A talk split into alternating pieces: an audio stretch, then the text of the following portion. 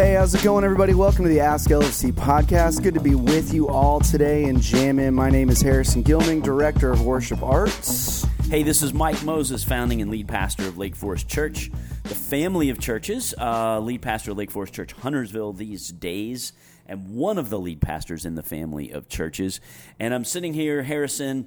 My hair and face are not singed here on Tuesday, July 5th like our interns were on Sunday, July 3rd. And if you don't know what that means, go back and catch up with worship on Sunday because you're going to want to do that anyway because it was one of those days where this is really the kind of church we are.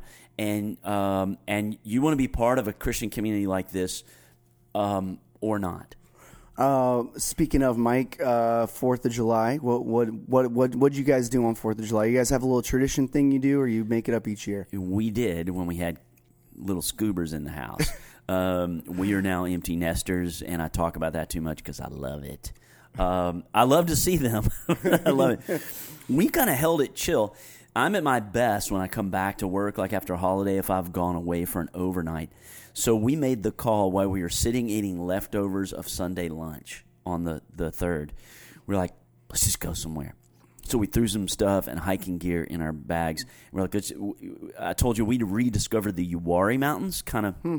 between Asheville and uh, Concord and Albemarle, blah blah blah, middle of the state super cool, bumpy, gentle mountains with hiking. There's a pottery area, a lot mm. of pottery center. And so we went and just drove and we poked through a few little mountain towns. But Sunday afternoon on July 3rd, everything was closed in every little town. So we found ourselves in the little town of Asheboro, North Ooh. Carolina, south of Greensboro. Not exactly the proud destination. Hey, I'm on Instagram. I'm going to Asheboro, North Carolina for my 4th of July. But the little burned out, formerly manufacturing downtown is revitalized. And so we poked around some pubs and some restaurants. We ate at the Flying Pig. Um, it was cute as heck. It was really cute. And we and, and then we were like, what's in your Asheboro for tomorrow? The North Carolina Zoo. So we mm. stayed in a Hampton Inn. That's the Moses family hotel of choice. And we zooed it all day yesterday. The That's North Carolina awesome. Zoo, if you have not been in a long time, I haven't been since we had little kids and we had to skip most of it. Um, it's this continuous trail. It's linear. linear. Our state is so cool. Like, it's good to be an American. Uh, like our state provides this, and you start in North America, and it's a linear trail, and you go through all these habitats, and you see incredible polar bears and alligators and ocelot. It was amazing. And then into the plains, bison and elk, which are, have been renamed wapiti the hmm. American elk. Elk, I did not know that. Me either. And uh, and then in Africa, we got to see an elephant take itself a bath and spraying itself, and it was just incredible. That's awesome. So, I've never been to that zoo. I've only been down to the, Col- the, to the Columbia one. Your children are deprived. Well, then we'll go this summer. You you must. Yeah, it's really it is child centered. It's amazing. You got to have a whole day. Yeah, it's inexpensive because it's state funded. Uh, a lot of private public private partnership. It's a great hmm. example of that. If you read the signs when you go around, that's like virtuous capitalism stuff.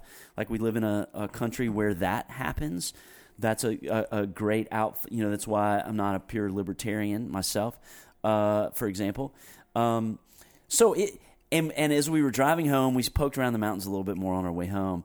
We're just like how emotionally refreshing and recharging to see God's amazing creation mm. in animals, especially mammals. It was just good. That's cool. How about you? Well, we uh, we do have a tradition every year. I went on a little it, long about that, but no, that was fun. It was really good. That was fun. I woke up refreshed. so, um, I've I before moving here to Huntersville, we lived down in the South Charlotte area, and we we started going prep. many years ago. Yeah, you're such a prep. I know, I know. Mm-hmm. Many years ago, we started going to every year uh, in the town of Indian Trail. Uh, just just next to Matthews. Okay, that's but, not prepping, but, but much smaller. Mm-hmm. No, no, it's the country. There's a little uh, parade. Anyone can sign themselves up. Get there's you know fire trucks and ambulances. Everyone throws out candy. People are walking down the streets selling cotton candy and water bottles. So uh, it, it's like become a thing, and now we have to do it every Fourth of July. Fun, we we great. can't skip it, and the kids yeah. have fun. They all have little bags with their names on it. Pick up candy. The only day of the year that Emily Gilming will let my children pick up candy off of the ground and put it in their bag to be eaten later. So that's cute. I grew a up good in time. Greensboro decorating my bicycle every Fourth of July for that parade. That's in awesome. Greensboro. Good times. That's great. Good times. Um, we would want you to go back and hear Sunday's message from the third of July. It seems like most people did. Uh, if they weren't here, I, I got a lot of messages from people who were watching it live or a little bit later.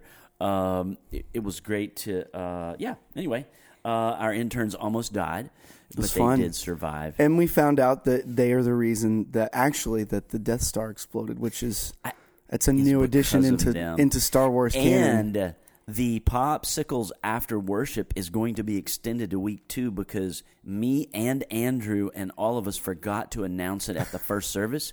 Hey, get a popsicle on the way out. So we still have hundreds upon hundreds. So that'll be a thing next Sunday. There's nothing wrong with that in the summertime. We could do it. We could do it every week. I think people would be happy. instead of the coffee bar. yeah, exactly. Popsicle bar. It's going to be a mid 90s week. yeah, right. Hey, um, this Sunday, uh, uh, in in this episode, I want to talk about. It's a little bit of a follow up from the sermon that we were in, but uh, it, it's it's really elucidating the final point, the difference between the political hopefulness and advocacy of an individual Christian and the church.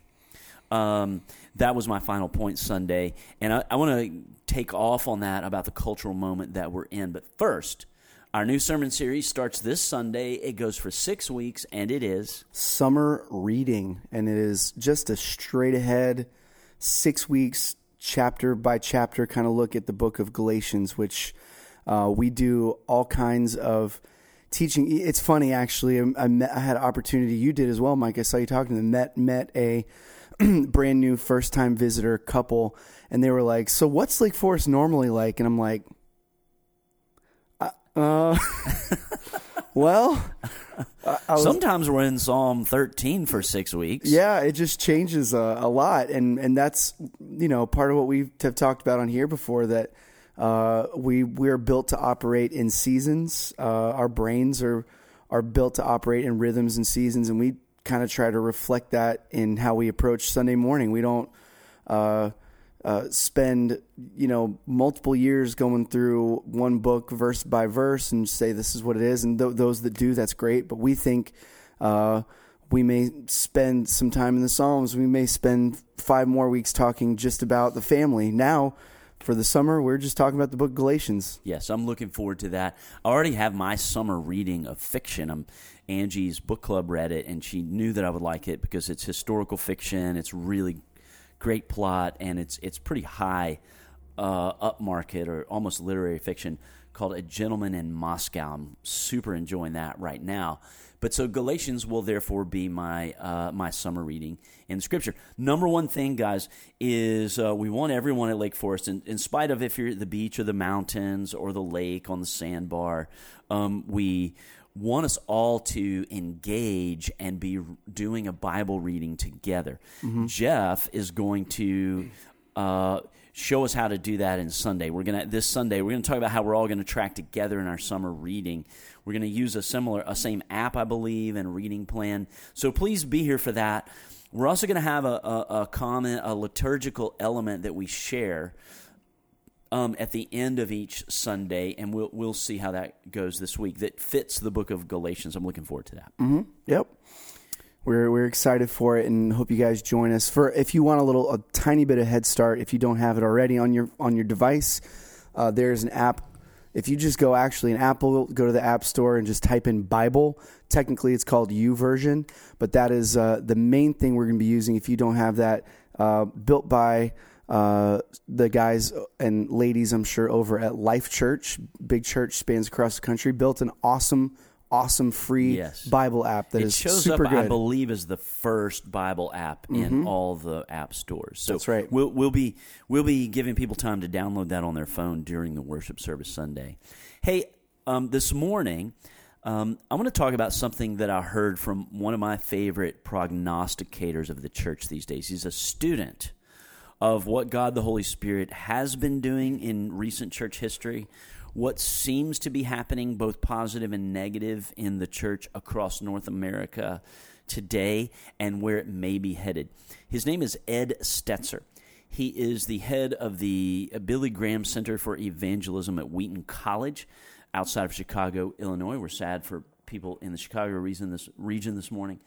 Um, and he's he wrote the textbook planting missional churches that is the the 101 level textbook on church planting that I u- have used for a decade hmm. in my graduate school class on church planting um, so or like if a new elder comes onto our church planting team here for the family of churches I give them that book um, he gave uh, a talk about where things are and where they're headed culturally and the church at our annual denominational meeting. And I just want to pass along some of his thoughts that were helpful to me. They seem to be helpful to our staff last week.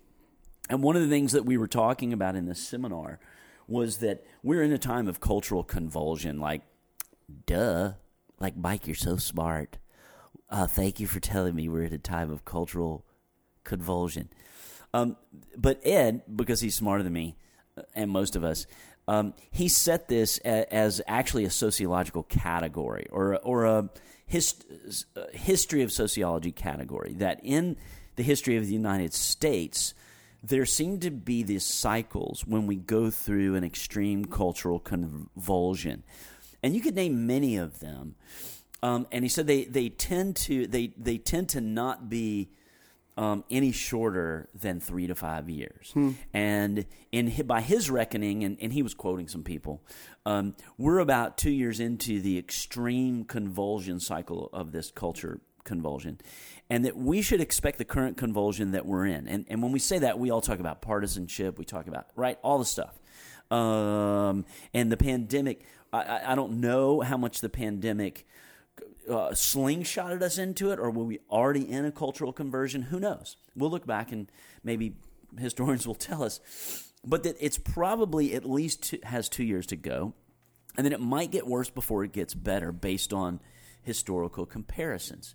Um, and therefore, in our church leadership, he was saying, he was speaking to pastors and elders, we need to be building uh, into the church world a, a reservoirs of resilience mm. for our church to traverse these next few years.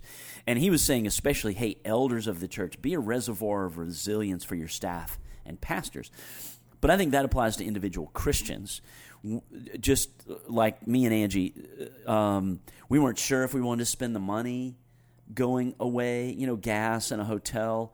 And Angie's like, well, honey, there's a lot of stuff going on and uh, you just preached a message that you may not have a job when you get back anyway. so, um, look, we need you to be at your most resilient. And, and, sure enough, that's the result. That's how I feel this morning. Hmm. And so I think that means for each of us, spiritually and emotionally, uh, you're going to need reservoirs of resilience in your life for these next couple of years. We've talked about that on here before. Hmm. But Stetzer also talked about it not just being cultural convulsion, but cultural acceleration. It's accelerating trends that were already happening. Um, and, and we could all give examples of that. Um, and, and, then one of the accelerators is technology. Um, the, he gave an interesting historical example that, uh, that um, Rome was a million people 2,000 years ago. Uh, they went through in the the Roman Empire lasted for hundreds of years, but they're identifiable cultural convulsions. One of them may have even the death of the empire. Um, there were a million people two thousand years ago. Like they were technologically like proficient, and they had this new technology called hot and cold water. uh, for the this is for the leadership in society, right? The elite. But you know how they did that, Harrison? I don't. They used lead pipes to heat hot water under the hmm. floor and then pipe it into stuff. Hmm. It was pretty cool technology, but it was killing them. Hmm. It was killing the upper classes slowly because of what lead does to you. And, and it's thought that that was a huge technological advance that actually accelerated the decline of the empire. Um, and then he said this, and he held up his cell phone. this new technology is cool new technology, but it's killing us. We all know that in the last decade, depression is up, accelerated the last couple of years. Suicide is up, accelerated the last couple of years, but, but those statistics are consonant with the rise of the smartphone and social media. We know that division is up at, at the same period, as social media and smartphone. Uh, and there are algorithms in this thing that we allow on our bodies, just like the lead pipes they allowed in their houses.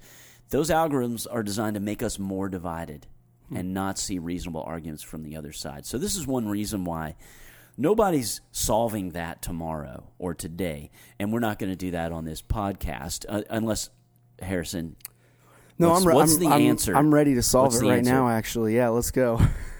yeah.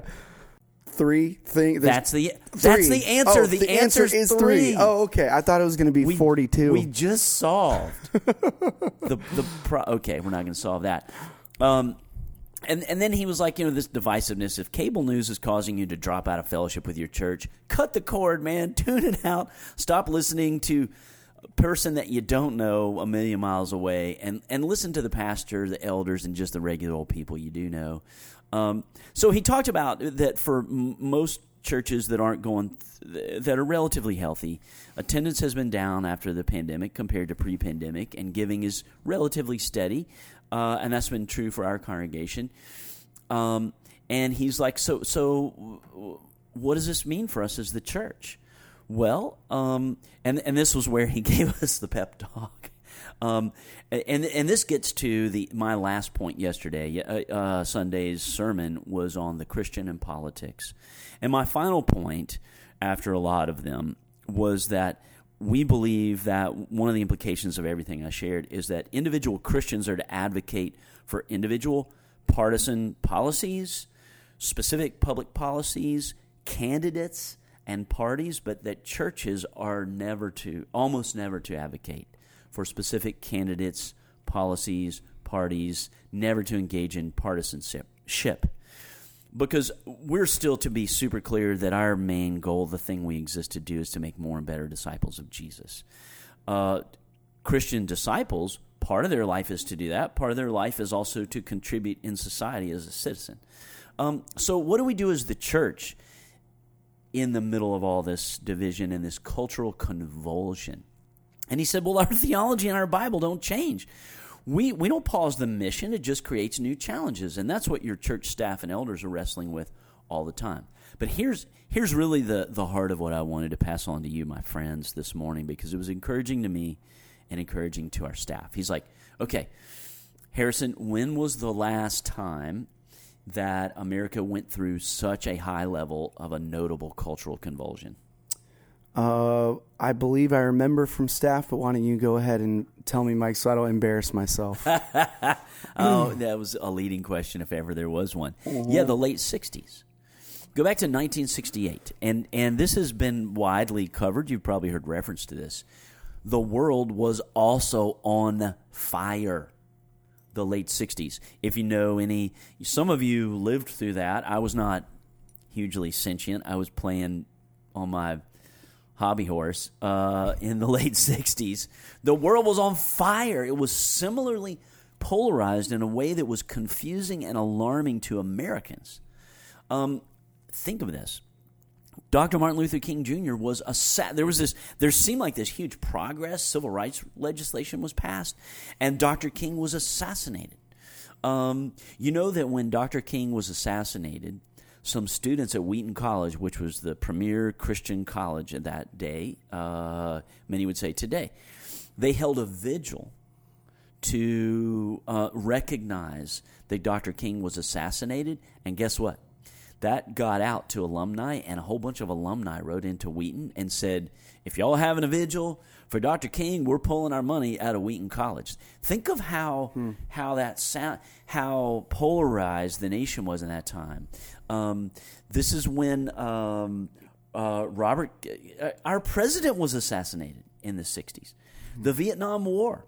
Were you for it or against it? And people were spitting on our military veterans coming home, protesting the war. I mean, it was uh, the hippies versus the traditionalists. The all the the there was this realignment. Remember, the Southern Democrats were the conservative party in many ways, and this is when these lines started crossing of which is which. Right? Everybody's familiar with all this. I don't need to trace it. And in the middle of all that, what were Christians asking God to do? I can't answer that, but in 1968, a pastor in Southern California, in LA, said to his high school daughter, I want to meet a hippie. Churches were demonizing the hippie movement uh, and the baby boomers like free love and right drug culture became this thing which all those are now rich baby boomers uh, which is funny um, re- retiring. Uh, but in 1968 this pastor of a conservative evangelical church said i want to meet a hippie. And so she started bringing some hippie friends over to their house. And he started just um, this informal conversations about spirituality and the Lord. He started a Monday night gathering specifically for hippies. And he would talk about hippie Jesus. I, I don't know the specifics of this. Um, and he and he started it outgrew their house, so he started having it at the church where he was pastoring. And after a while, up to a thousand hippies were showing up on Monday nights at this Southern California church. Well, the elders started complaining. They're like, "Man, um, th- these hit, these hippies coming in, they're ruining the carpet because they walk in barefoot straight from the beach and the street, and they don't believe in showering." And so there was this battle in the church hmm. between the pastor and and the leaders, going, "Hippies don't belong in church." Well, this pastor soon moved the hippie service to the Sunday service. And this started spreading to other congregations in the LA basin and then up in and it became thousands of hundreds of congregations up and down California and then thousands across America. Hmm. That that pastor was Chuck Smith. That church was Calvary Chapel, Costa Mesa, California. It became the Calvary Chapel movement. Um, this this was a revival. This was a renew, a spiritual renewal in America, Harrison. Uh, any of you listening who grew up in a church youth group in the 70s or 80s, you might have seen that paper Bible with the cardboard cover with the hippie writing that said, The Way. Hmm. Are you old enough to have ever seen those? It sounds super familiar. I probably did. you probably, yeah. Who, who knows? Your dad. I, I, grew up in church, so yeah. Ask your parents. Yeah. Mm-hmm. Um, you know what came out of this? That is the church that allowed guitar and drums in church. There were probably some examples of that before of contemporary, you know, right? Mm-hmm. Allowing the the the musical the the musical um, style of the soul of that generation in worship. But this is where that happened, and it blew. It was a Holy Spirit bomb went off of Jesus music. This is what's called the Jesus people. You guys can Google it. The Jesus people movie. It was this huge, huge revival, literally a revival across America. That is, um, that is why in 1993 I was as far as we know, and because our pastors were interested in this at the time, I was the first pastor in Memphis, Tennessee to wear blue jeans on Sunday mornings. And that was remarkable in Memphis in 93, but it wasn't, you know, uh, I didn't get kicked out because this Jesus people movement had been flowing all over the country. It was a Holy Spirit movement. And it led to so many people coming to faith in Christ um, that had been resistant before because the good news and the worship of Jesus was contextualized in a winsome way. I mean, I guess you could say to hippie culture, mm-hmm. right? Which is super. I mean, it's interesting hearing it all laid out like this because uh, even still, with that explosion, um, you know, if you even rewound to the end of the 90s, I remember uh, that the church that I kind of grew up in, I started playing music in, it was still and in a culture in South Florida. This wasn't even like a this wasn't even like a historically religious culture where I grew up down Fort Lauderdale, Miami territory, but it was like in the at the at the turn of of of the 2000s there having a church that was quote unquote contemporary that yeah. was not a traditional church where there where there were uh, instruments and drums and guitars and stuff like that this this would have been 30 years after Chuck Smith began this. Still in 2000 was something where people are like, "This is a big deal. Like th- this is not normal." And now Yes. Obviously, twenty year, twenty something years past that, uh, it is not a strange thing at all for people to walk into a church and have their beat. But, but man, it, it was uh, even all the way up until you know Y two K days. That was something that was like there are books being written. How do you transition your church from being traditional to contemporary? And people are going to be mad. We're going to lose people. Like, Yes. it's a big deal. When we started Lake Forest here in Huntersville in 1998, I was very aware we would be only the second church that I could identify w- with a, a modern musical worship style. Um, not that, and again, that just sounds kind of um, like a small thing today, but it wasn't. We sent out three mailers to the area. The first one looked like a. It looked. It, it attempted to look like a very personalized baby shower invite, and it said, "Hey, you're invited." Um, to the uh, to celebrate the uh, uh, uh, the a brand new baby, and there was a on the front was a little I don't know, baby bassinet picture, and it was pink and blue. And you open it up, a brand new baby church, and it was October eighteenth, nineteen ninety eight, in the skating rink. The second week was an ad that said "drums in church?" question mark, and I had drums. Yeah, we love that, and whatever the copy read. The third week was guitars in church. Guess who brought her parent as an eighth grader? There was a family that had just moved here from San Francisco, so they were a little bit of, because Bank of America had bought whatever NCMC, NCNB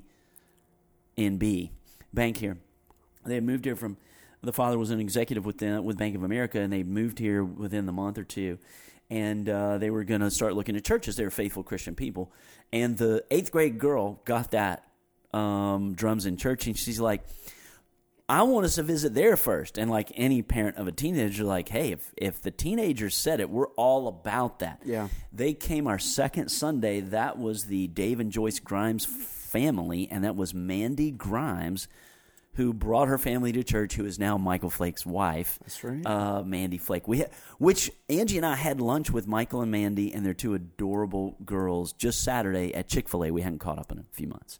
Um, uh, so yes, that was remarkable even then. Uh, so, but what if? So the world was on fire just as much in the late '60s as it is today, and, and what if that?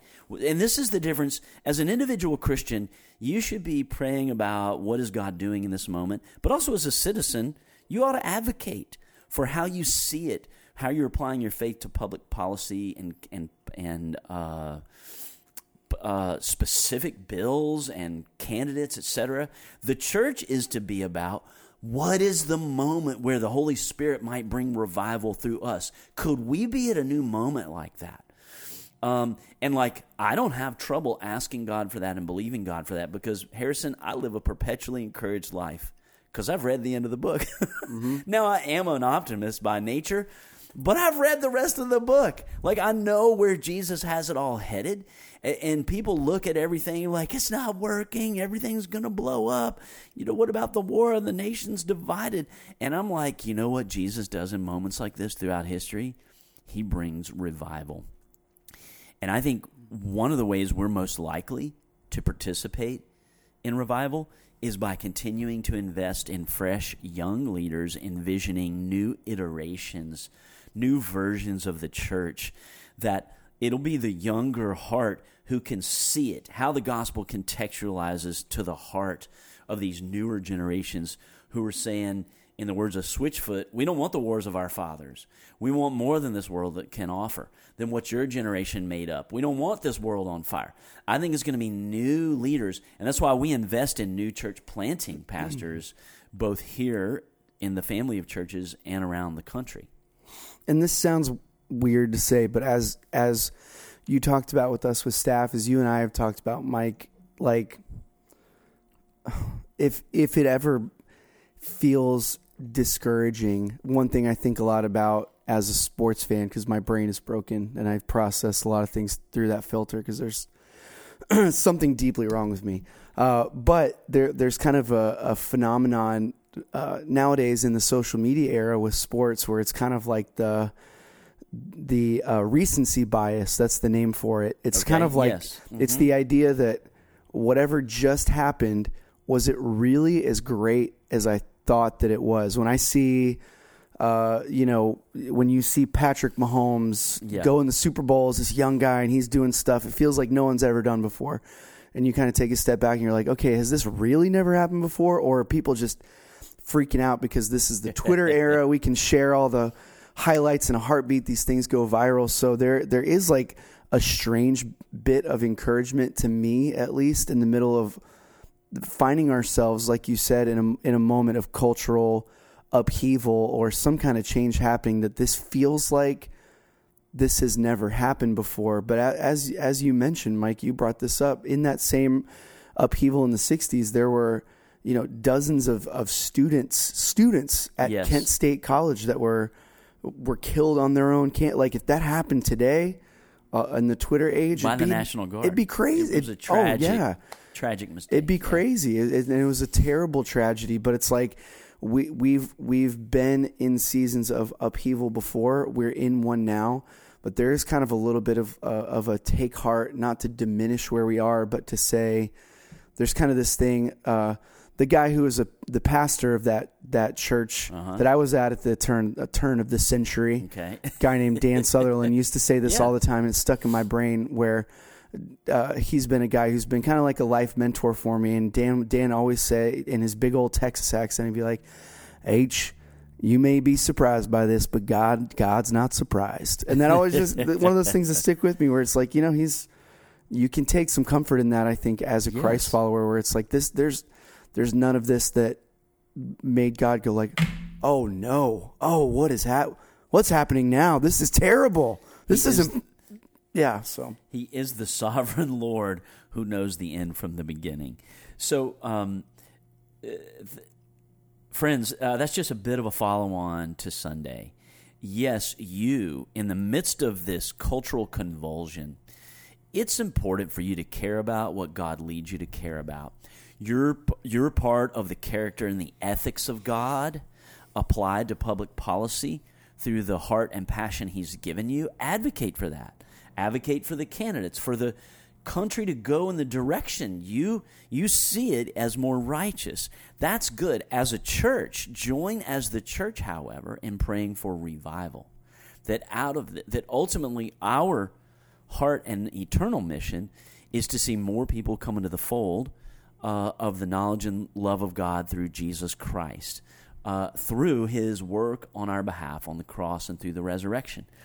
And so let's pray for revival, for revived and refreshed expressions of the gospel that will speak the language that's needed, that people of this generation and the next can hear better uh, than the ways we're speaking today. And so I finish with a couple of scriptures Psalm 85, verse 6.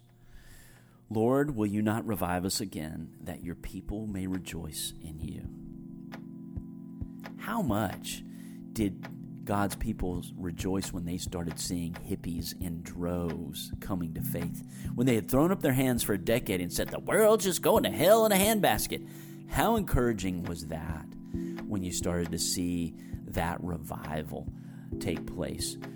Again, Psalm 85, verse 6 Will you not revive us again that your people may rejoice in you? Maybe we have eyes to see pockets of revival, and may we rejoice in the Lord when we see it. Um, and then um, Psalm 80, verse 18. Then we will not turn away from you. Revive us, and we will call on your name. And Habakkuk 3 2, I'll finish with this. Habakkuk 3 2. Lord, I have heard of your fame. I stand in awe of your deeds, Lord. Repeat them in our day. In our time, make them known. In your wrath, remember mercy. Lord, we're in all of your deeds in Scripture, your saving acts. We're in all of your deeds in church history. We have seen you do mighty things to change cultures, to change individuals, to change nations and the course of human history through the power of the gospel. Would you do it again in our time? And would you use us, Lord, as part of that? In Jesus' name we pray, amen. Amen.